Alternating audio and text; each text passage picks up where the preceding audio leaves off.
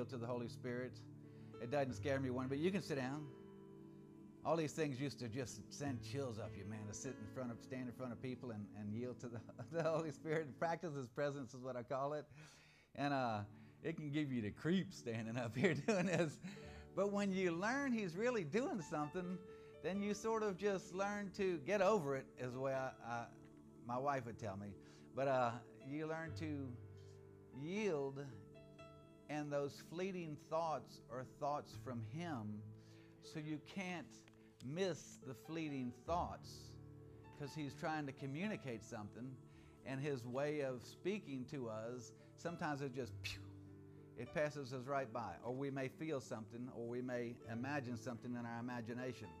And we were in a service like this, and I happened to be standing up here, and uh, someone had a word of knowledge, and they came to me and said, Someone is having esophagus problems, is major in their life. They're close to whatever it is. A doctor's saying, you know, you can check out or whatever. Bad. Surgery, or already had surgery and stuff. And they said the Lord wants to heal them right now. So we're live online at that time. We don't have, any, we're believing for internet out here so we can be back live online. And so I said, There's someone with esophagus problems, and the Lord would like to heal you right now. And this guy is over in Kiln, Mississippi, somewhere near Picayune. And the power of the Holy Ghost came in his room. He's watching us live. And the power of the Holy Ghost came in over that internet connection where he's laying in bed and hit him so hard he started shaking so bad and he fell out of his bed and got up healed. And uh, so when you see those things, he came a few weeks later and testified. So when you hear those things and see those things, it's nothing to say, let's just stand and yield to the Holy Spirit for a minute. Let's just give him opportunity to minister to us. There might be something in your life that he needs to deal with and you need to start working on getting rid of. There might be something that he's wanting to touch in your life.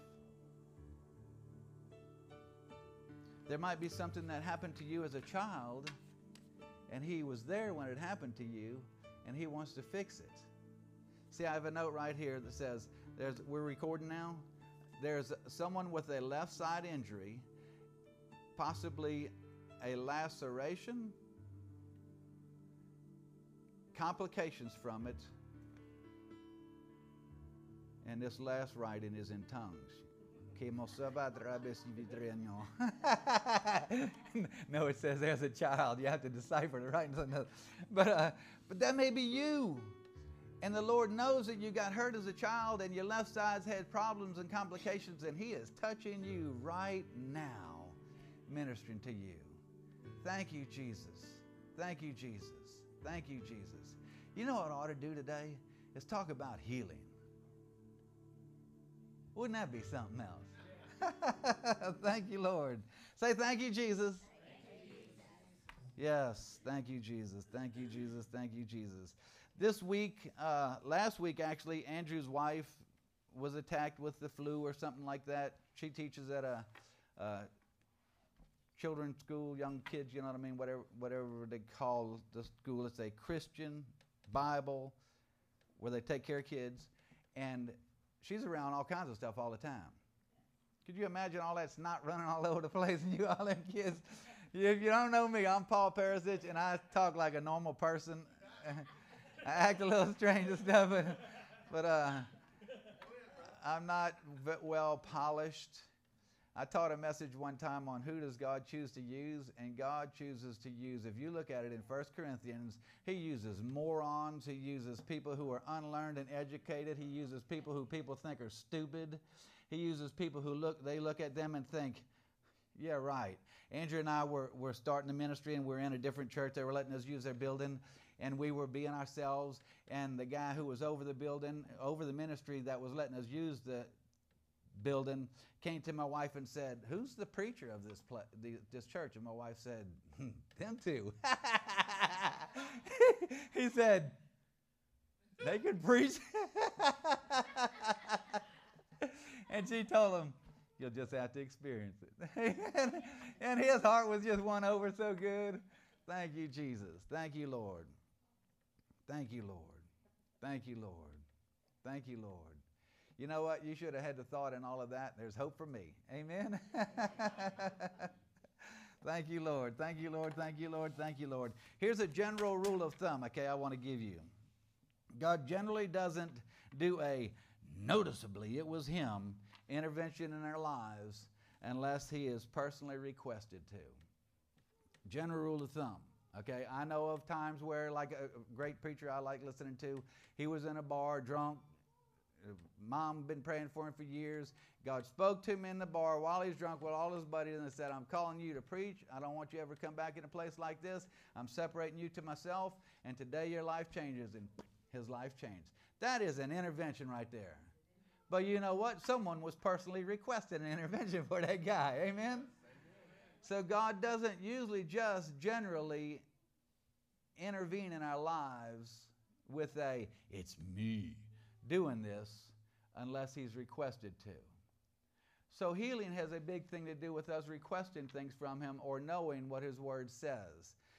I've found that in healing, there's three major areas okay, where you, when you start looking into healing or in divine healing is what we call it, divine meaning coming straight from the hand of the Lord, no man involved, no medicine involved, and God will work with both.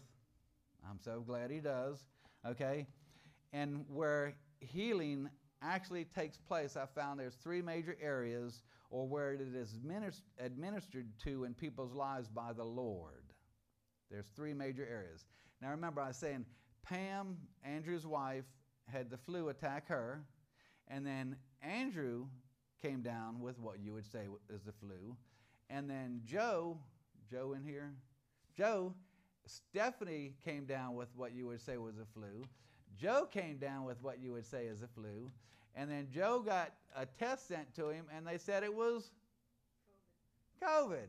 My wife says the test for the flu and the test for COVID are the same thing, but okay, she's a nurse. But uh, he got tested for that, and then lo and behold, Brother Paul starts feeling bad. I mean, I start singing. and you know, people would say, it's the devil attacking all of y'all. It's the leadership of the church. The devil's attacking them. I wouldn't give him credit for that if I had to. You could twist my hand behind my back and say, Uncle, Uncle, tell you it's the devil, it's the devil. I wouldn't say that if I had to. Now, I will say this. First Corinthians says that, or maybe Second Corinthians, I don't have this down pat, that he is the God of this world. God of this world does not mean he's like Jesus, who is Lord of heaven and earth. He's the boss. He is God of this world.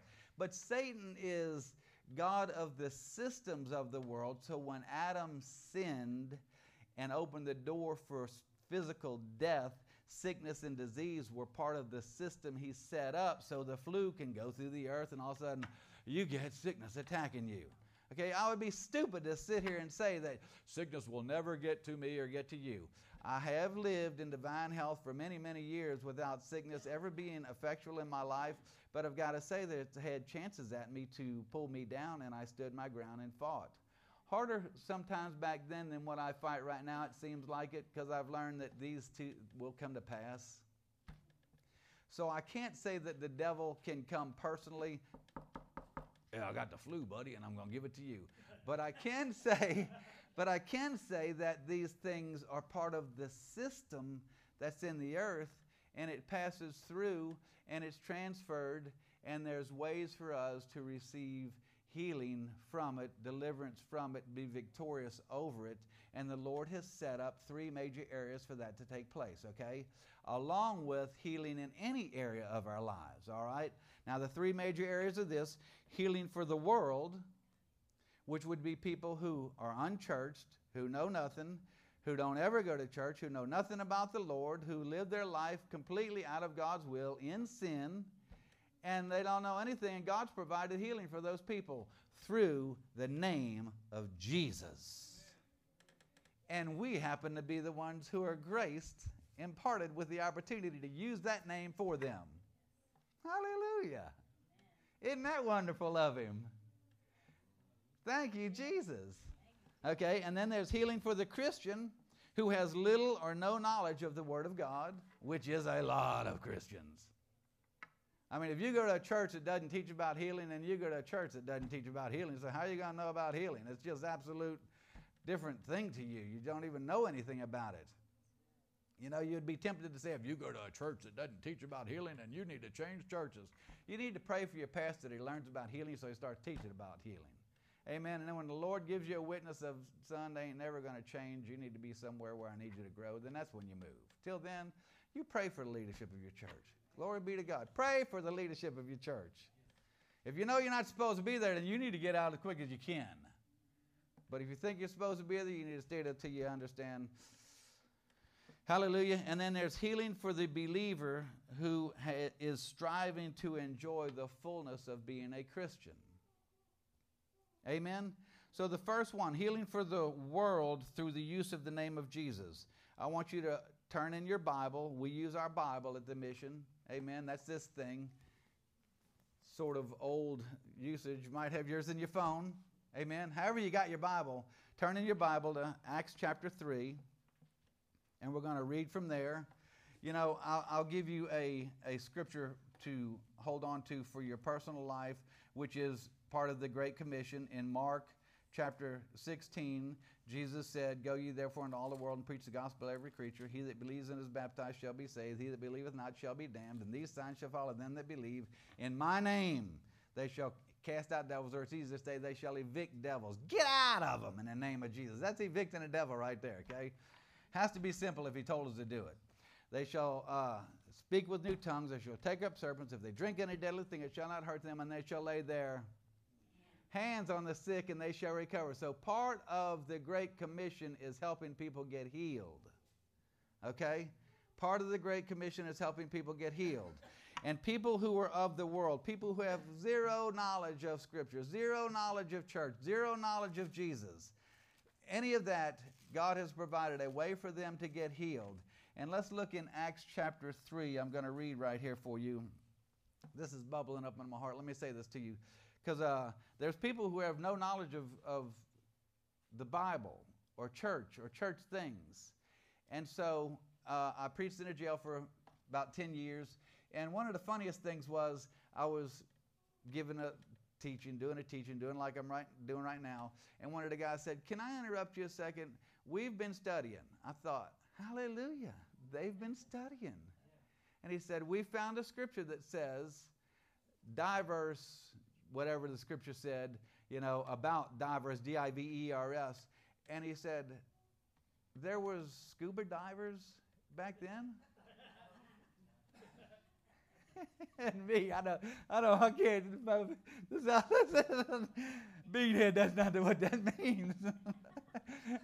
he said, What do you mean? They didn't have divers? I said, That's the old English word for diverse or different. Or see, so we're talking about people who know nothing.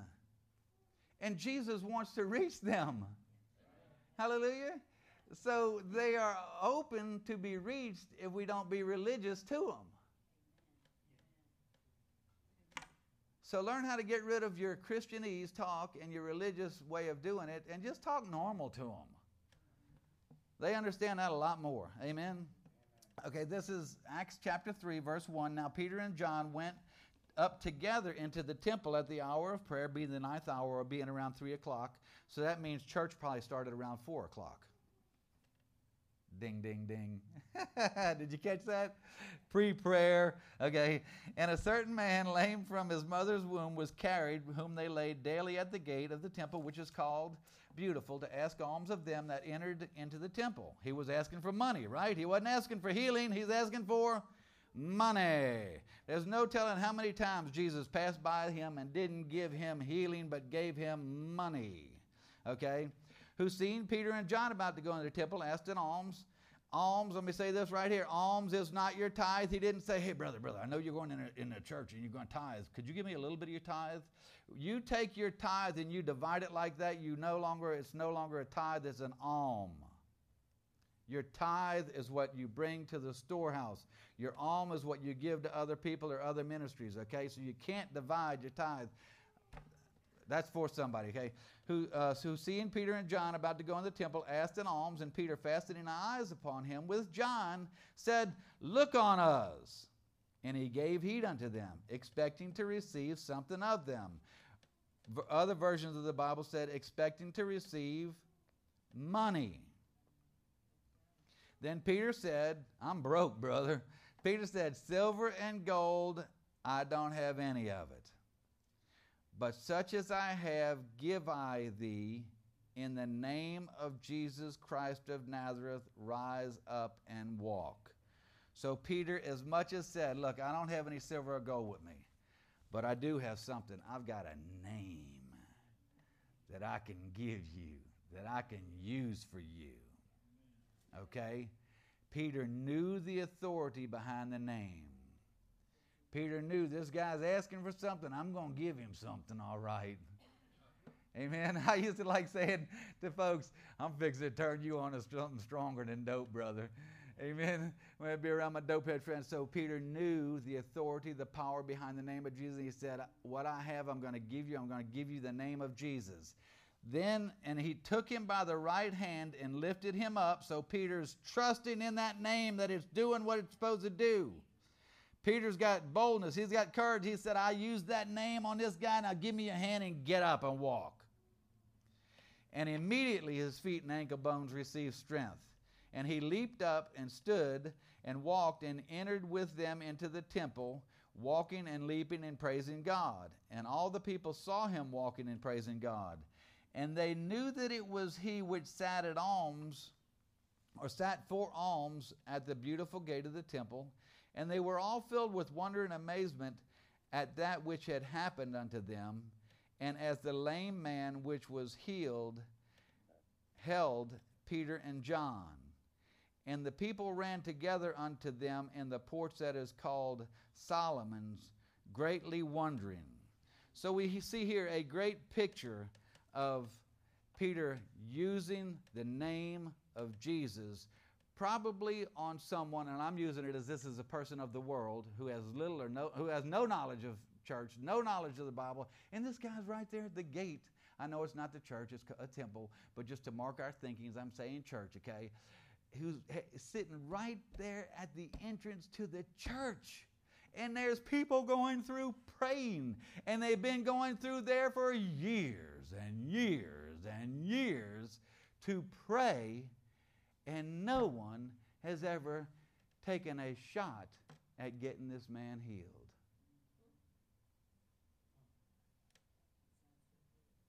But if you give him a chance, Jesus hasn't hadn't been given his life for spiritual death to be removed out of man. He hasn't died. He hasn't rose from the grave. He hasn't passed his power on to his people yet. But here it has, and the one who knows that is Peter and John. Thank God they didn't have any money on them. They might have chickened out and said, I got, I got $5 when really the Lord needed them to be broke so Peter would all of a sudden realize, I got to use the name on this guy. And he used the name of Jesus.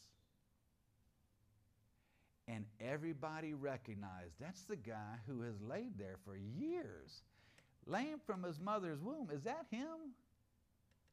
He jumped, that's him. How in the world did that happen? He's with them two guys who were with Jesus all the time. And they were totally amazed.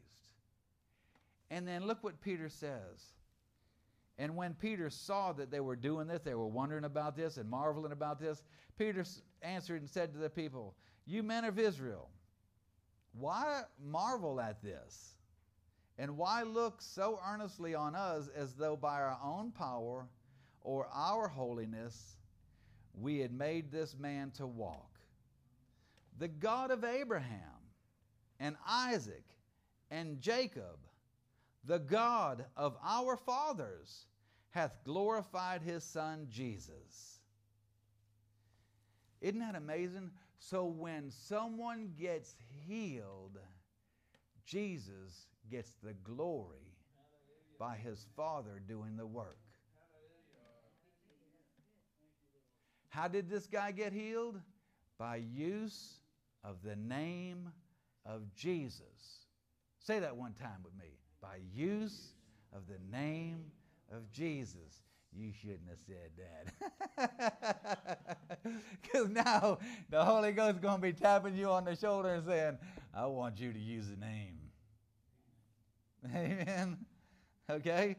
Now look what else Peter says. These are the very guys who he was scared of a few weeks before. A little side note when Peter got filled with the Holy Ghost, the Holy Ghost gave him boldness inside. He took all the fear and chicken and scaredness out of him, and all of a sudden Peter's got a big mouth, brother. He's ready to. I'm ready to fight it out, brother. I got the Holy Ghost. Shotoko mama, ridele lebuka. Amen. He's got enough edification in him that he can face the ones who he was scared of just a few weeks before, and lied, lied, lied in front of them. Amen. Okay, so he's changed. And then listen to what he says. He says, the God of our fathers has glorified his Son, whom you delivered up.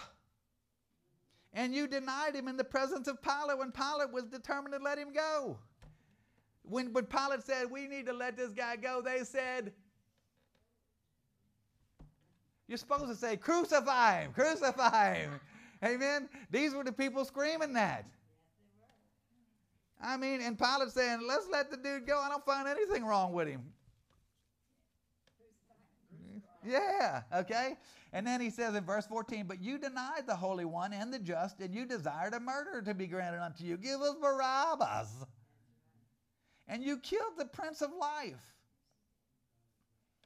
whom God has raised from the dead, whereof we are witnesses.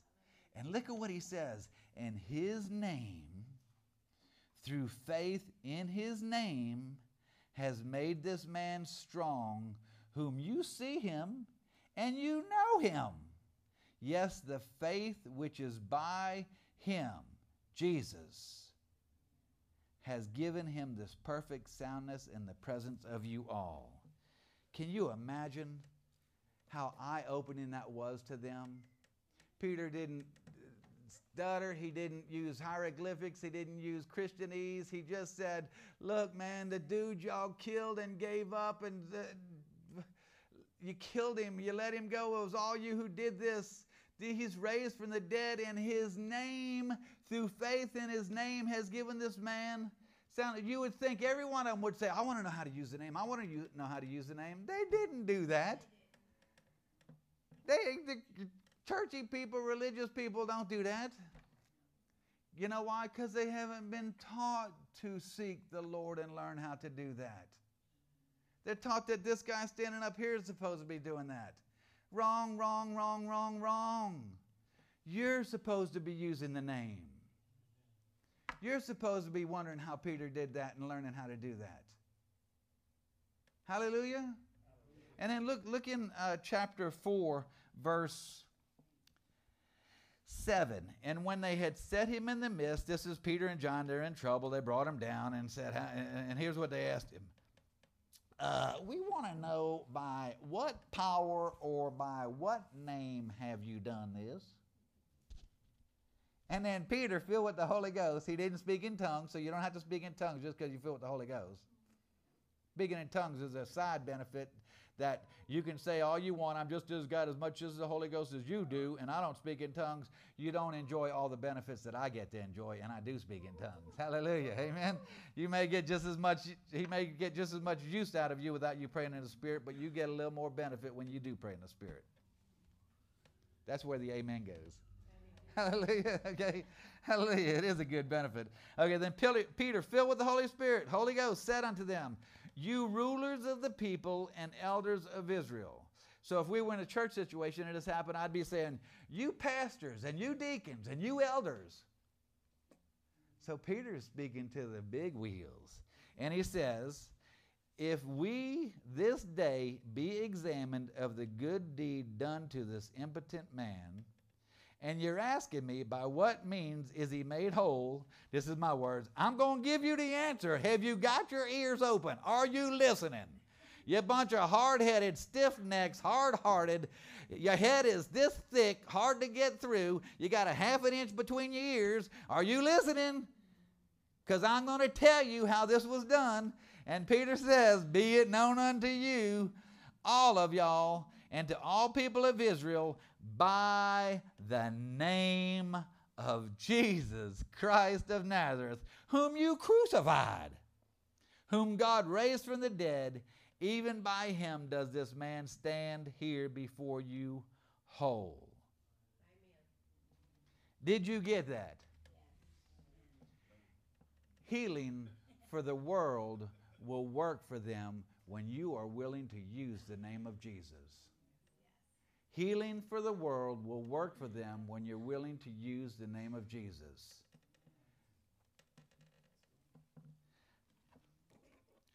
Let me find one more thing here. Oh, verse 9.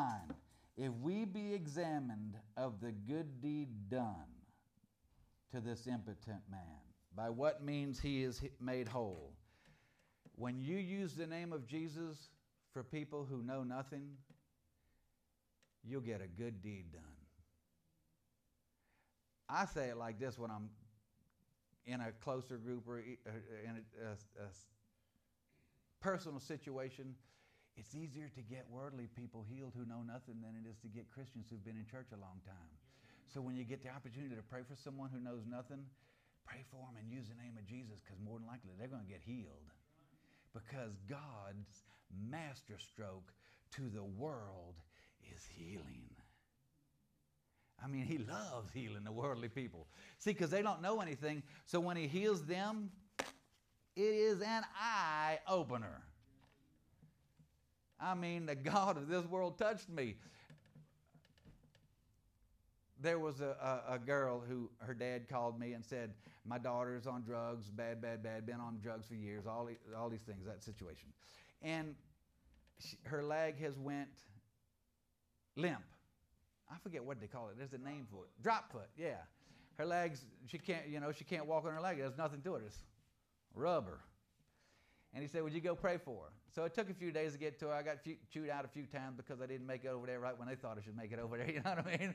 But when I finally made it over there to them, I got, had someone else with me, and we went in. And when we went in, we weren't really too welcome in the house. And uh, but the girl came out, and when she come out, she was holding on the wall, dragging her leg, coming, and uh, she knew me, and I knew her situation. And I said, what we're going to do is we're just going to use the Bible. How about that? And believe God for your healing. All you have to do is just believe what we say and believe you receive it, and then the Lord's going to touch you for it. On drugs, strung out, vulgar mouth, probably whoring around every night, having sex with everybody they can, doing anything they can, and Jesus wants to touch them. Isn't that nice? That is nice. And so we prayed in the midst of that home that they didn't really like any preachers over there, religious people or whatever. You know, you could just feel it. I couldn't care less about the feeling going on. oh, I'm scared. We need to drive all the unbelievers out of here so that we can get God to move, or He ain't going to be able to move because there's people here who don't believe. So we prayed for her. You know what happened? Nothing. Hallelujah. So we left, and uh, it wasn't a day or so later. The dad called and said, My daughter got healed. She's up and running again, son. Isn't that something else?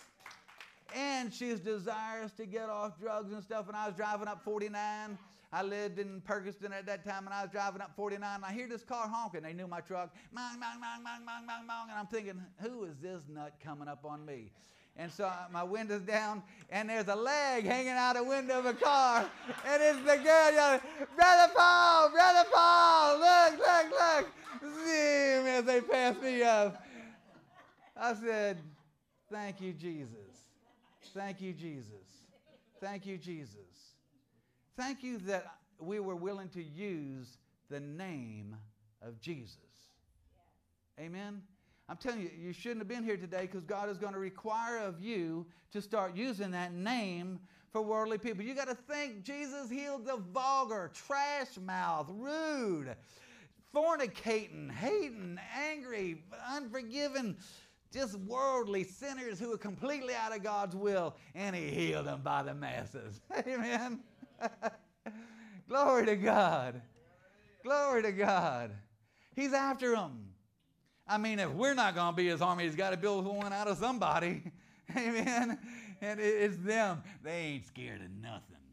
You get them a Christian, you don't teach them denominational doctrines, you teach them uncompromised Word of God, brother, they ain't backing down for nobody.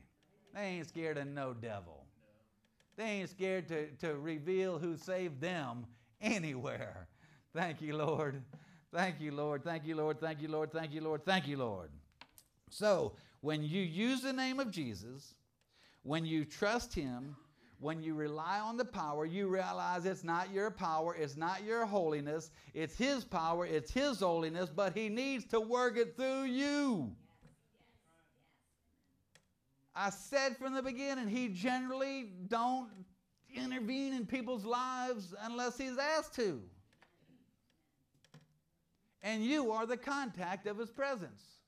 And what He needs you to do for worldly people is just use the name of Jesus. Can you do that? Let me give you another scripture about this. John chapter 14. John chapter 14. Peter didn't even do anything. You don't have to turn if you don't want to, but John chapter 14. Uh, I should be able to quote this. John chapter 14, verse 12. Oh, yeah, very verily I say unto you, he that believes on me, I believe in Jesus. Do you believe in Jesus? He that believes on me, the works that I do, shall you do also and greater works than these. Forget the greater works, man. Just get to where you at least you're doing the works he did.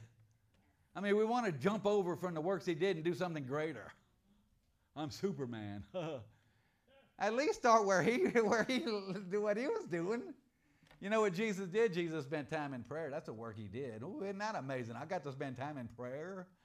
Jesus went to church regularly because it was his custom to go to church. Oh, you got to be kidding me. I got to be, it's got to be my custom to go to church. Well, if you want to do the works of Jesus, you got to do what Jesus did, and that's part of his work was going to church.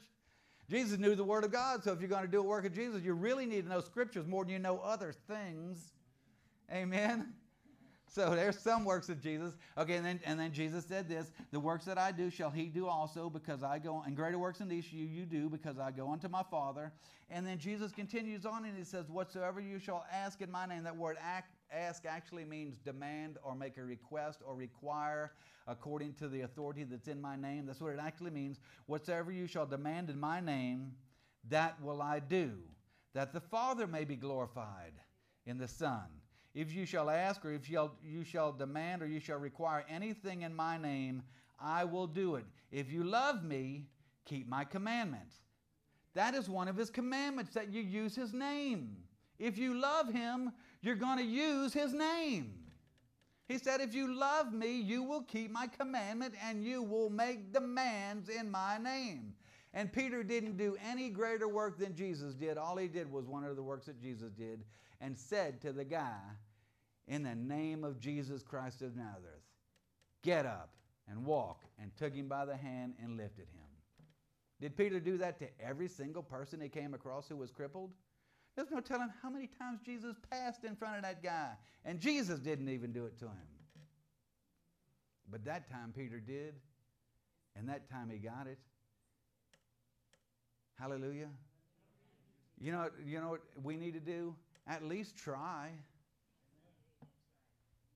I mean, I shared you a story of a girl that uh, one out of maybe a hundred that I tried and hit it. Hey, hey, hey, baby Paul.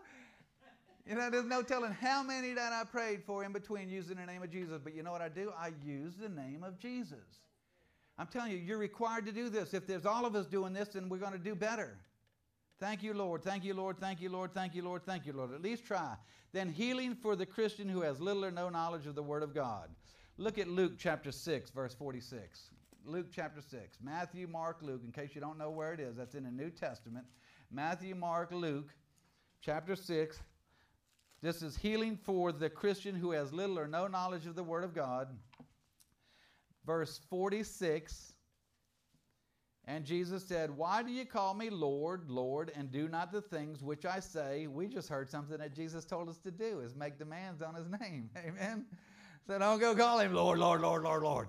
And you're not even t- using his name to help people. Okay, whosoever comes to me and hears my sayings and does them, I will show you to who he's like. He's like a man that which, which built a house and digged deep and laid the foundation on a rock. And when the flood arose, the stream beat vehemently upon that house and could not shake it, for it was founded upon a rock. The main thing to get out of that is this guy dug deep. That is hard work digging deep. And then he says in verse 49 But he that heareth and doeth not is like a man that without a foundation built a house upon the earth, against which the stream did beat vehemently, and immediately fell, and the ruin of that house was great. I realize that in my life and in each of our lives, there's areas where we need to get into the Word of God and dig deep so our foundation in the Word of God is very strong. There's areas where I know I could be better and do better, and my knowledge of God's Word is short in that area. And because it's short in that area, when the storms of life come, I'm subject to fall. That's all of us. Concerning healing, there's a, a, a requirement of us to get into God's Word and learn the healing scriptures and build a foundation of the healing scriptures in our lives so that when the storms of healing come to us and beat on us, we make it through the storm successfully. Does that mean to say? No, okay? So there's a lot of Christians that are churchgoers, which is good. And Jesus has provided a means to get healing to them because they do not dig deep into His Word or they're untaught about healing. They don't know any of the healing scriptures. They don't really even realize that Jesus is, is uh, desirous to heal them. And their thought of healing is, you know, He's the great physician. You know, when we die, we're going to get the ultimate healing.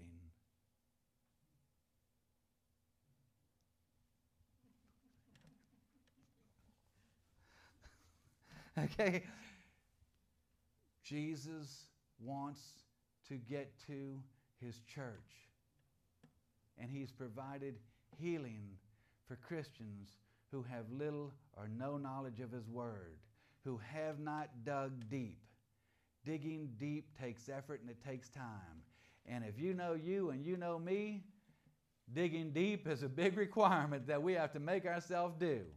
And it's not the easiest thing to do. And the whole world system is set up to take your time from you so you have no time to dig deep except come to sit in church. And that's your time of digging, so to speak. All right? I'm talking about healing for, let's say, the carnally minded Christian.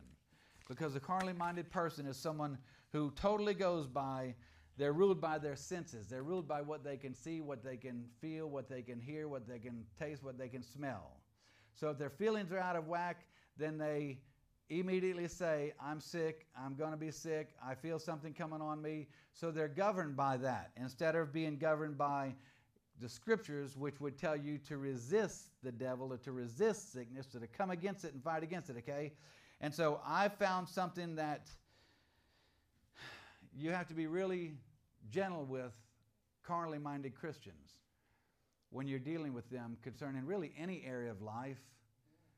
But when you're dealing with them about healing, I found that I have to be really gentle with them because if you start talking healing to them, then they have a tendency to push back.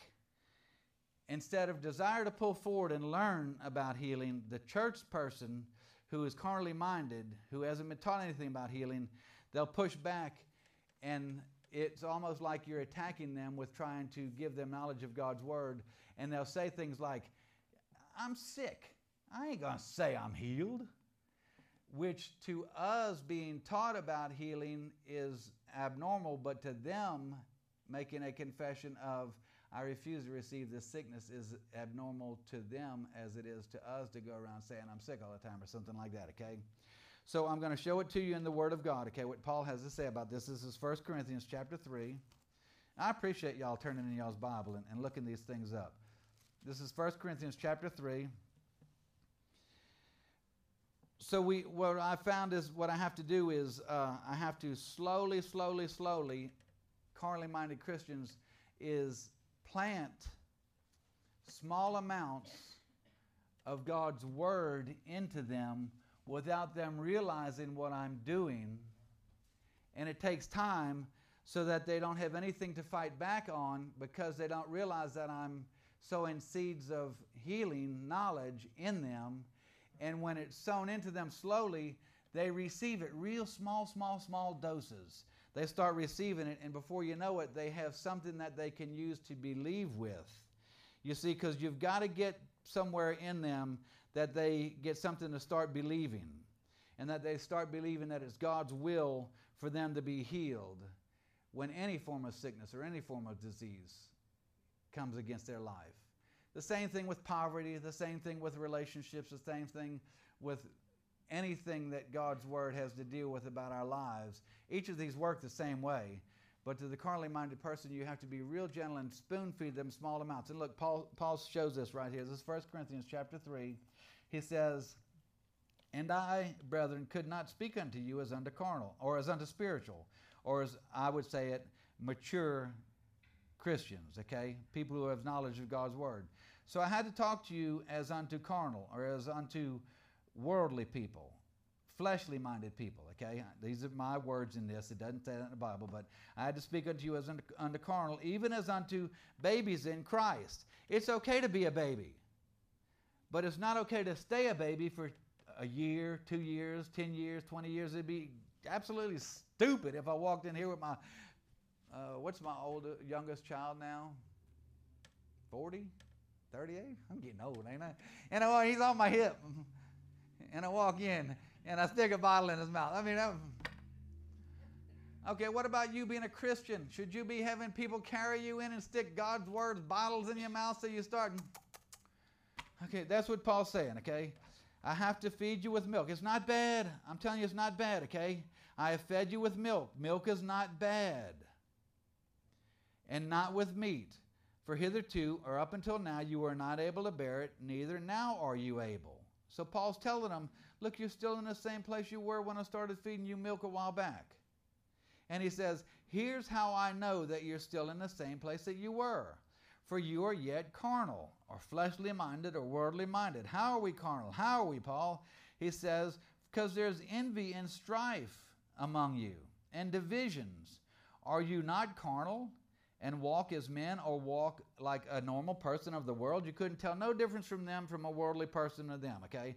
And then he says, For while one says, so here's how Paul's saying, this is the way you're carnal, or this is the way you have envy, I'm of Paul. Uh, or another says, I'm of Apollos. Are you not carnal? Who then is Paul and who is Apollos? But ministers by whom you believed, even as the Lord has given. In other words, Paul and Silas are gifts that Jesus has given to the body of Christ.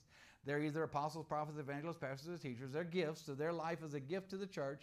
And they're saying, well, Paul ain't my favorite teacher. Apollos is my favorite teacher. I don't even like the way Paul looks. I don't like the way he preaches and talks. I like Apollos. Okay, so then the others are saying the same thing. So they're being envious, they're having strife among them, and they're choosing sides among them. And Paul's saying, Look, they're both gifts to the body. Just receive from them. Okay? Some people aren't your cup of tea. Some people are on my cup of tea. But I still go and receive from them.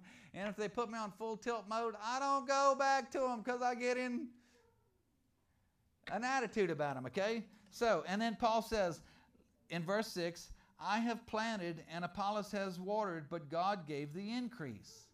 So then, neither is he that plants anything, neither he that waters, but God that gives the increase. So Paul saying, look, these people who God uses, they're nothing. They're the vessel that God is using to reach you. So don't worry about Paul or Apollos. You be concerned about what God is doing in you through Paul or Apollos, okay? And then he says, now he that plants and he that waters are one. So we're all in the job together and everyone shall receive his own reward according to his own labor. I don't care if you're the person who all your job is in the church is when we have an event, You come set up the chairs, and that's all you do your whole life. That's what you're called to do. That's what you should do, and you need to do it with all your heart. And thank God you don't have to do something like I'm doing right now. And you get a reward just as big as anybody else gets because you set the chairs up every single time there's an event. Amen. Amen. And that's your thing. Don't worry about the rest. You do what God has called you to do and enjoy it. And then look what Paul says here. For we are laborers together with God. You're God's husbandry. You're God's building. And then verse 10 is amazing. He says, according to the grace, grace, we hear all these teachings that isn't actually what grace means, but grace means an impartation from God. According to the impartation which God gave me, which is given unto me, a as a wise master builder, I have laid the foundation. So Paul is saying, because you're carnal, because you don't have any knowledge of God's word, little to no knowledge of God's word, I am wise enough to realize I can't come in here and preach to you all these big things. So I come in here and I feed you milk so you can grow. I don't come blow you away. I don't come past you. I sit here with you and I give you what you can use to grow by. You know what that is? That is a wise master builder. So when you and I are around Christians who are carnally minded, they know absolutely nothing about the Word of God. They go to a church that teaches little and nothing. All the messages may be great messages, but there's no demands put on them. I put demands on you already this morning. I said, you shouldn't be here because what you're going to hear, you're going to be required to do it. And one thing you're going to be required to do from now on is use the name of Jesus. Amen. so when you get before the Lord, He's going to say, hmm, that moron was up there one morning of mine. That's I love that moron. He was up there, yeah, yeah. He aggravates them smart people. He, Paul is his name, and remember, he told you to use the name, my name. we don't want to get caught like that. Glory to God. Okay, so to Christians who have little or no knowledge of God's Word, be very kind, very gentle, and you spoon feed them, and you give them milk, and you give them healing scriptures out of your knowledge of healing scriptures, and you help them. I'll tell you like this carnally minded Christians need people to pray for them. Carnally minded Christians who have little or no knowledge of God's Word need to have the opportunity of you saying, Would you like me to pray for you? Yes, I would. Is it okay if I put my hands on you? I use this all the time. The Bible says, Since I believe in the name of Jesus, that I will lay my hands on the sick and they shall recover. You're sick, right? Yes, I'm sick. Okay, if I put my hands on you, then Jesus will work through me into you and he'll start ministering healing to you. Is it okay with you that we do that? Yes, it is. Okay, I'm putting my hands on you. And then you pray, and you pray a scripture prayer. Jesus, you said you bore our sicknesses, you carried our diseases, and with your stripes we're, we're healed. So I'm laying my hands on this person out of obedience to you that you can use your power into them, and they're willing for you to do that. Thank you for healing them, Jesus. Thank you for confirming your word with the healing sign following. They need that. They need to feel the hands. They need to hear the prayer. They need to hear the scripture. They need to feel the anointing oil get put on them. They need these things done to them. We've got to help them. Don't go beyond where they are. Amen? James put it this way He says, is, is any afflicted among you? Let him pray. Sickness can be considered an affliction, so they could pray. And then he goes on to say, The effectual, fervent prayer of a righteous man avails much. If they've said, Jesus, I receive you as my Lord, then they're righteous. They may not know they're righteous. They may not know that they can pray, Jesus, I believe I received my healing. You bore my sickness. They may not know that, but if they knew those things, they could pray, and their prayer would be just as powerful as you or anybody else praying for them. It could be the biggest preacher you know on TV praying for them. Their prayer is just as powerful. They just don't know that. So they need you and me. And Jesus has provided healing for them through you and me. Amen? Thank you, Jesus. Thank you, Jesus. Thank you, Jesus. Thank you, Jesus. Thank you, Lord. Then healing for the believer. who is striving to enjoy the fullness of being a Christian. In Luke chapter 6, remember I said Jesus likened these people who hear these sayings of his and do them as to someone who's building a house and they dig deep. Okay, Christians who really want to enjoy the fullness of being a Christian are dig deep people. I remember the first time I heard Himself took our infirmities and bare our sicknesses, and with His stripes we are healed. I thought, we are healed. And then I heard the scriptures of Jesus healed, and Jesus healed them all. And then I heard other scriptures like that. I thought, God heals? Healing's for me? And then I believed God for teaching on it, and God sent me teaching on it. It was cassettes back then. And I learned healing scriptures, and man, sickness came and attacked me. I've never had, well, I had hives since then one time. Whoo-wee, them things are tough, brother. and uh, I had, I guess, was broke out on me, and I'm sitting there doing my healing scripture confession, and I'm sick, sick, sick, sick, sick, sick, bad. I've had six or seven blankets on me. I asked my wife, lay on top of me. I am so sick, I need warm me up. And uh, so the next morning I went to the doctor and I'd been standing on the healing scripture, standing on the healing scripture. By the time I got to the doctor, all the symptoms were gone and the stuff was gone. And the doctor said, Well, I really can't find anything wrong with you. See, you might as well go. So I just went to work. But it was an attack. Amen? And you know what I had to do? Since I had dug deep, I had something to work with. I had a foundation to work with. And because I was using the healing scriptures, the healing just, I didn't even know how it happened.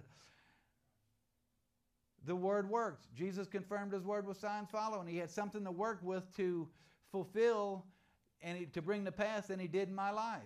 And that was my first time of learning about healing. So we as mature Christians, or we're Christians, we have to be dig deep Christians in each area of our life. And I'm talking about healing, so you need to dig deep and learn the scriptures that talk about healing.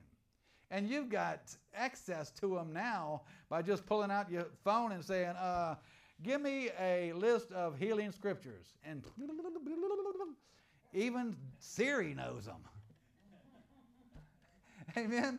Okay, so you being a mature Christian you have to be willing to dig deep. You have to be willing to set your pet peeves down, which is your whatever it is sports, uh, shopping, or all that, whatever those things are, you have to be willing to lay them down long enough to get some digging done. Did you get that? Hallelujah. Whether it's getting up early or whatever, okay? Dig deep. And if you want to avoid most sickness, or if you want to stop the attacks of sickness or get through a sickness faster, you know what you do? You learn the healing scriptures. Amen. You learn the healing scriptures. Romans 8 1. There is therefore now no condemnation to them which are in Christ Jesus. It does not say that.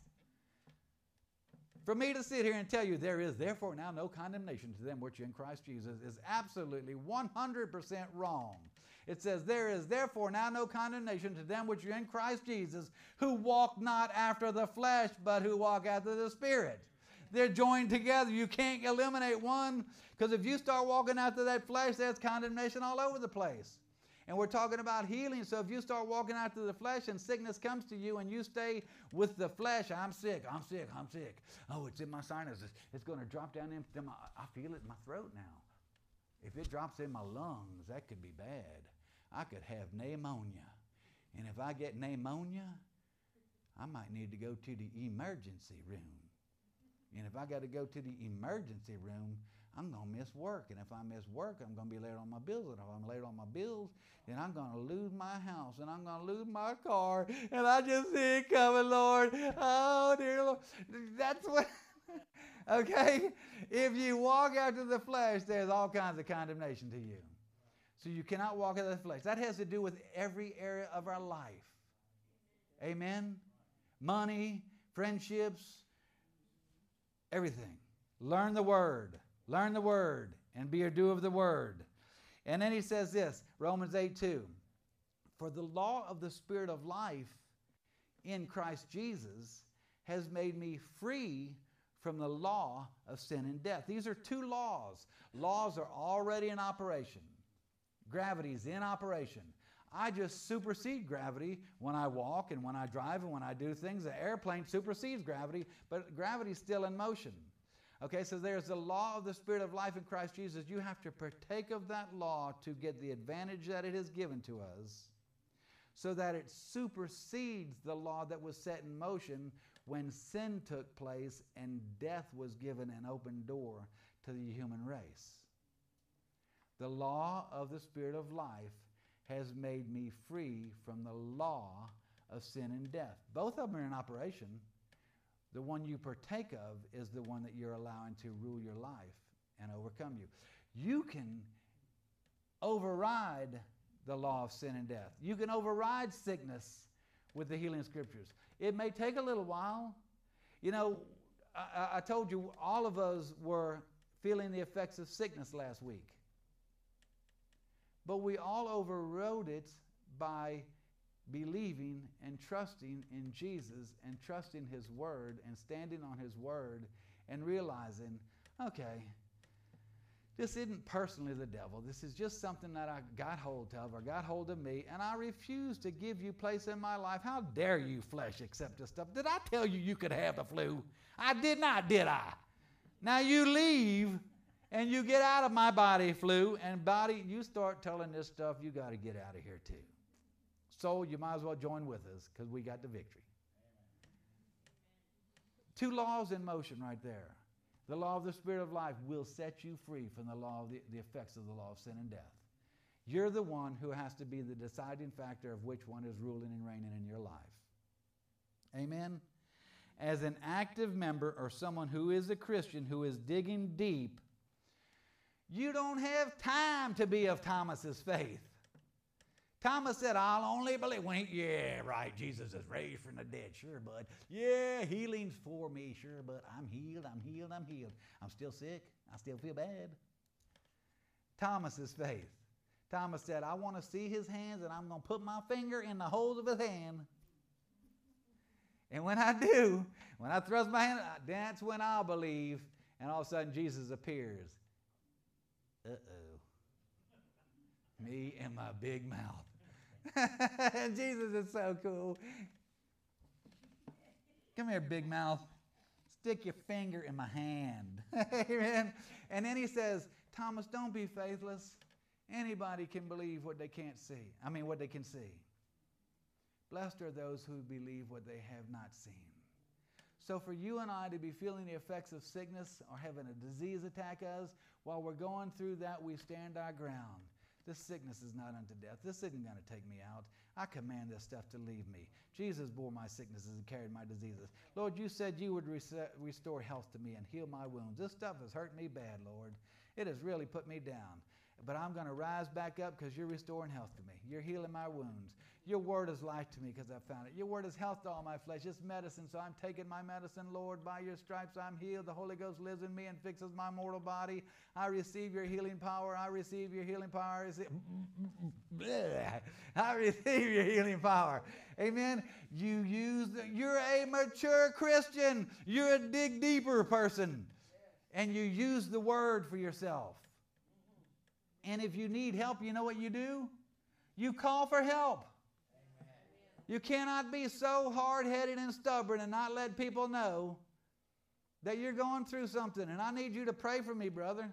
I need you to stand with me. But don't want them to give you a treatment and they're doing all the work and they're doing all the believing and you're laying there wanting them to do everything for you.